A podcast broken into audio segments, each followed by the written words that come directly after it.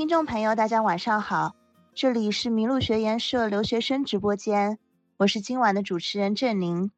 很荣幸能够邀请到主讲嘉宾陈玉为大家分享他的创业故事，以及在牛津大学伦敦政治经济学院留学的经历。欢迎大家点击窗口右上角，将我们的节目转发到您的朋友圈，邀请更多的朋友来收听。下面就有请我们今晚的主讲嘉宾陈玉。陈玉你好，请跟听众朋友们打个招呼，并简单介绍一下自己吧。呃哈喽，大家好，我是陈玉 Marcus，呃，很高兴能够接到呃呃麋鹿社的邀请来参加今晚上的一个讨论。呃，我是在英国呃留学了六年时间，然后在牛津大学读的本科，然后去了伦敦政治经济大学读的那个硕士研究生。然后回国之后呢，在上海工作了五年，现在在深圳工作和生活，很高兴能够跟大家啊有机会交流一下我的留学经历。谢谢陈玉。那你目前处于一个什么样的状态呢？能不能跟我们聊聊你目前正在做的事情，身处哪里，以及你的生活状态？呃，我现在是今年的三月份刚从上海回到深圳这边来生活跟工作，呃，从事现在现在也是继续在从事着金融相关的工作了，然后呢，也在呃就兼顾着做我一直在做的这个牛津兄弟的一个留学的一个教育培训和咨询的一些工作，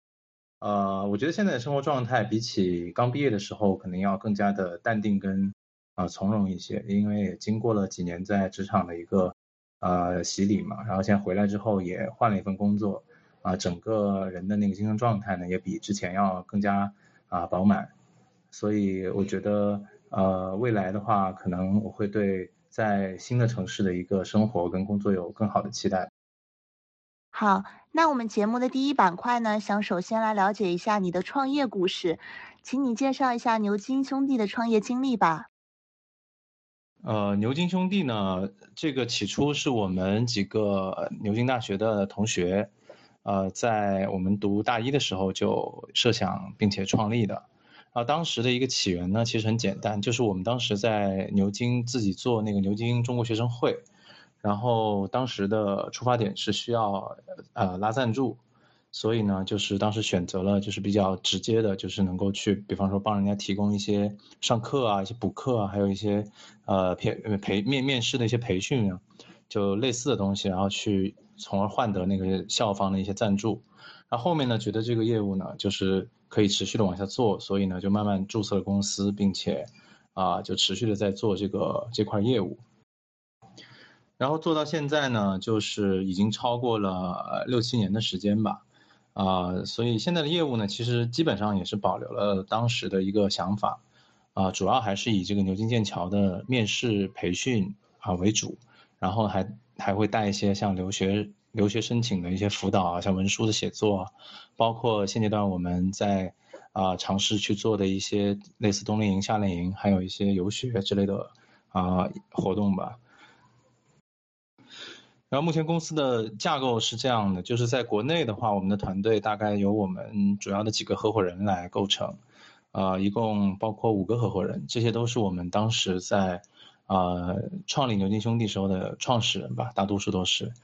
呃，然后在英国那边的团队大概有三十到四十人，这个呢主要是以在校的学生和运营团队为主，啊，这些人呢是负责主力的这个啊教学工作。嗯，谢谢陈玉。那现在中国国内教育咨询机构也是层出不穷，嗯，尤其是最近五六年吧，像雨后春笋般。呃，我就想问一下，你们牛津兄弟最大的核心优势是什么呢？面对同业竞争，你觉得你们的核心竞争力体现在哪些方面？我觉得，呃，我们的核心竞争力呢，主要是在两个方面吧。第一呢，是我们的师资跟课程内容，我觉得还是有挺明显的优势的。呃，我正如我刚刚也介绍了，我们的老师，呃，一直都保持是由在校的学生来构成，无论是在校的本科生还是在校的研究生或者博士生，啊，我保证我的教师团队都是在校生。那这样的话，他就可以把最新鲜、最一手的这种教学的情况跟教学的资料，甚至是比方说你要去牛津面试的话，你所要面试的学院和面试的导师他的一些信息和他的一些偏好，都会有更加精准的一个把握。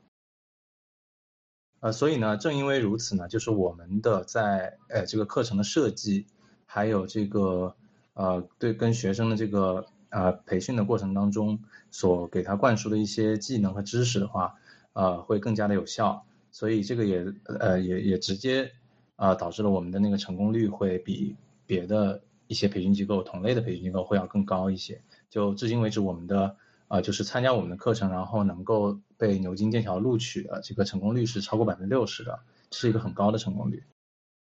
呃，然后第二个优势，我觉得是在于我们对于这个整个，呃，整个留学，呃，作为一个学生的整个留学的生涯的一个生态的一个一个构建，我觉得这个是我们的一个特点吧。首先，我举两个例子啊，第一个就是，呃，比方说通过我们的课程。呃，能够成功呃录取到牛津和剑桥的学生，他入学之后呢，就会成为我们牛津兄弟的老师。这也是我们开玩笑说，因为我们叫牛津兄弟，那他通过我们的培训进入到牛津的话，他也自然成为我们牛津兄弟的一员，他成为一名牛津兄弟。所以这个呃也是一个算是一个文化的一个传承。然后。呃，第二一点呢，就是我们呃，虽然说现在还主要是的业务是 focus 在这个牛津剑桥的面试培训这一块，但是我们呃从呃各方面吧，都在打造一个比较完整的链条，能够覆盖整个整个学生从规划出国到毕业之后的一个全周期的一个呃一个一一一个需求吧。比方说从那个一开始的呃，他学生在申请和择校阶段，我们就会。呃，介入给他一些咨询服务，然后到后面他在，呃，要去申请牛津剑桥的面试，我们会对他的笔试、面试进行一个培训，然后包括在入学之后呢，那在大学里面我们会，因为我们自己也创建了一些社团，所以他到，呃，入学之后，他成为我们牛津兄弟的一员，他也可以参加啊我们大学社团的活动，我们会对他有一个更好的一个引导，去帮助他适应大学的生活，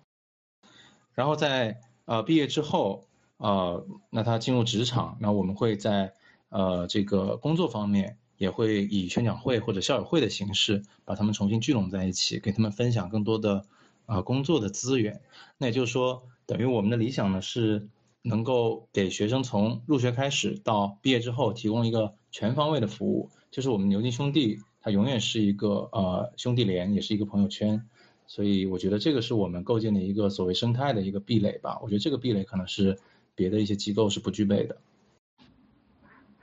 嗯，了解了。所以你们的业务其实已经脱离了最传统的，呃，面试培训、语言培训以及文书修改这三方面。你们现在做的更多的是一个整个留学生涯的规划，侧重的是规划，而不是，呃，申请的培训应试。嗯。那现在你们牛津兄弟除了传统的线上培训，也开始拓展线下的游学、冬令营等等项目。那请问一下，你们公司现在市场推广和宣传渠道有哪些呢？哦，现在我们的那个宣传推广渠道呢，主要分为线上跟线下两部分。那线上的话，主要是以那个牛津兄弟的公众号为主，我们定期会在公众号里去分享一些有用的信息，还有我们的一些及时的。呃，产品，呃，这样呢是会保证一个呃，对我们呃目前在做的事情让大家能够知道啊，这个关注度也还是挺高的。第二个线上的渠道呢，主要是那个以前我们啊这么多年积累下来的一些学生，他们的一些学生跟家长的一个沟通群啊，这个这个当然是随着那个啊我们那个年限的增加，然后这个群也会越来越壮大，所以我们定期呢也会在那个这些群里面去做一些。口碑啊，口口相传的一些产品的推广，这个呢也是很有效的。然后呃线下的部分呢，主要还是包括呃两部分吧，一个是我们牛津兄弟的专场活动，这个就包括在呃寒暑假的一些或者其他时间一些宣讲会啊，就介绍我们的一些呃资讯吧，然后还有一些留学我们的产品跟服务啊，这个我们也会邀邀请就是。之前通过我们牛津兄弟进入到牛津剑桥的这些成功的那个申请者回来做他们经历的一个分享，呃，第二块呢，主要是就是跟其他的合作伙伴机构，或者是跟我们的学校客户机构去做一些联场的一些活动，比方说去到学校里帮他们做一些，呃比较呃广泛的，就是一些一些呃宣讲会或者咨询的一些课程，要么呢就是在我们合作机构办的一些活动里面，我们也会作为一个呃合作方去呃分享我们对于英国教育的。牛津兄弟从二零一二年创立到现在已经六年多了，这么多年来，你有没有遇到过什么难关呢？又是怎么度过的？呃，我觉得，呃，遇到的难关主要还是在两部分吧。就第一部分呢，就是呃，因为我们这个呃主要的老师呢和主要的教学团队是以在校的学生群体为主。呃，而且呢，我们牛津兄弟的，呃，从创立以来呢，它就是由一个社团的一个机构所演变而来的，所以我觉得呢，遇到的困难就是说，呃，在这种社团化的这种运行过程当中，呃，它存在一些管理上的一些不规范啊，啊，主要是这方面都那个缺点还是蛮明显的，呃，比如说。呃，我们因为在校学生他是在在牛津嘛，所以说我们存在一个时间跟空间上的一个断层吧，就是呃因为有时差，然后地理位置也隔得比较远，所以我们无法在那个时间和空间上能够啊完全的匹配，就供给跟需求没办法完全匹配，啊这是一个一个一个一个缺点，这个直接导致了就是我们在管理上的一些难度会比较大。第二个呢，就是你比方说我现在已经毕业了。呃，六年了，所以说，那现在运营团队，他的在校生，跟我们现在在国内的这个合伙人的管理者呢，他存在一些，呃，对于呃最新的一些教育理念啊，包括教育内容、教学内容上的一些认知上的，可能会有一些偏差。那这个东西呢，是需要我们和那个教师团队去不断的去磨合和改进的。呃，所以呢，针对这些问题呢，我们现在也在想办法去改善。啊，那第一个呢，就是要还是要加强这个规范啊，我们的管理机制。就是你看，我们今年，呃，年初以来吧，就一直在制定标准化的一些销售啊、定价、推广和宣传的这些流程。所以呢，把这个管理的整个流程呢都规范化，我觉得这个是有助于去啊缓解和规避上上面所说的一些一些缺陷的。然后第二点呢，就是我们会通过更多的那种激励机制。去把那个核心的老师啊，去把它锁定，然后能够让他呃增强他的一些那个留下来的动力嘛，和和继续去多教多教学生或者多去付出自己的一个动力。呃，然后第三个呢，就是我们是加大了这个对呃运营跟推广的这么一个力度，呃，包括去那个把我们的那个啊公众号也好，把我们这个品牌去把它。呃，更加的去树立起来，这个呢是有助于提升我们在整个构建生态方面的一个一个壁垒的。好的，非常感谢陈玉如此坦诚、毫无保留的将这六年多的创业历程与我们分享。嗯，现在我们把时间倒回到几年前，陈玉，当你从伦敦政治经济学院毕业的时候，当时的你对于职业和生活的规划又是什么样的呢？其实当时在英国毕业的时候啊，嗯，我觉得自己就是也并不是非常明确我的职业规划，因为当时你看我学金融的，他就，呃，当时都有那种就是一个风潮嘛，就是学金融的或者学学理科的就会，呃，不管是谁都会去尝试的去做投行的一个申请，然后也不管自己合不合适，甚至不管自己对投行是不是真的了解。他都会去做，就是想向往的去去做投行啊，去做这样的金融的工作。就当时呢，我在对自己职业呃的选择上呢，也会也也也是选择跟风，就是更多的是去啊跟随他们的步伐，一也一起去做那种投行的申请。但是当当当年就是我那年就是英国的，包括整个欧洲的那个经济形势非常差，而且呢，英国的那个签证制度那年也是有了变化，就是以前是有两年的那个工作签的嘛，刚毕业的学生。然后我那年开始就是整个签证就呃签证政策就改变了，就是刚毕业就必须得回国，所以就是呃没有办法去在英国找到呃所谓的那个很好的投行工作啊，所以当时就面临一个回国工作的一个问题。嗯，所以当时的外界环境大环境对于留在英国找工作是不太友好的。嗯，那我比较好奇的是，刚开始回国，你是选择在上海就业，之后才回到深圳。那从上海到深圳，你对于在哪个城市工作和生活这样的选择，又是经历了怎样的变化呢？呃，当时刚回国的话，选择上海是因为我有两个考虑，一个是因为我在国外也待了六年嘛，所以当时也是比较适应那种相对独立的生活，啊，第二个呢，呃，是想选择一个在国内相对国际化程度比较高的城市去工作跟生活，所以从这两个角度考虑，所以我就当时没有选择深圳，因为深圳离家里比较近，可能我觉得。因为家人在旁边的话，可能对于特别对于男孩子来说，他受到的那种限制和束缚可能会多一点。然后再一个呢，就是上海的国际化程度呢，我觉得是更高的，所以当时呢，就是选择了在上海工作。呃，然后在上海工作了五年吧，然后现在选择回到深圳，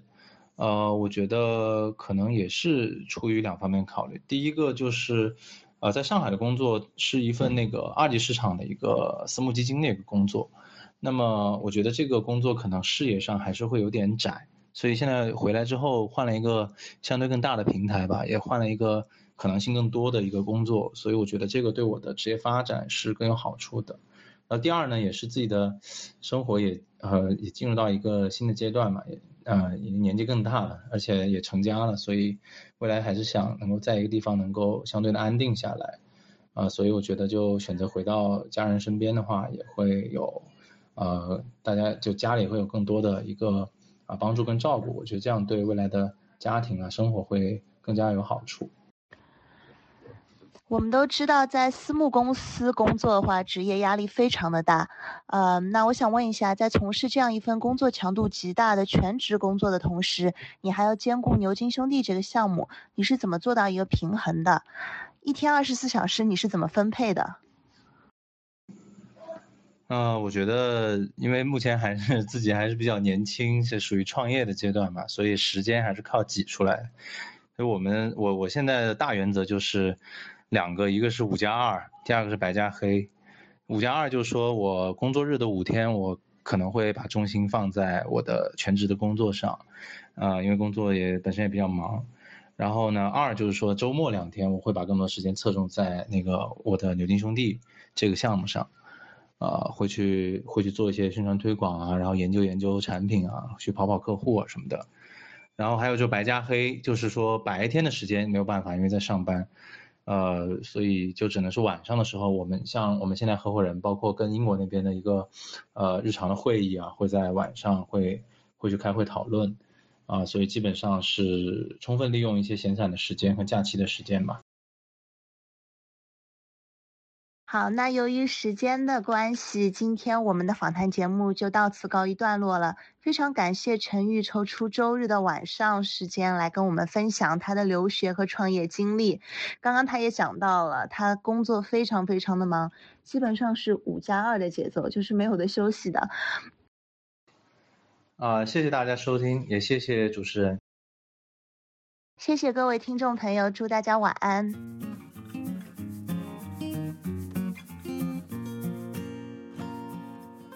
迷路，遇见与众不同的人、想法和故事。谢谢你的收听，欢迎你把这个故事分享给你的朋友们，让他遇见更多的人。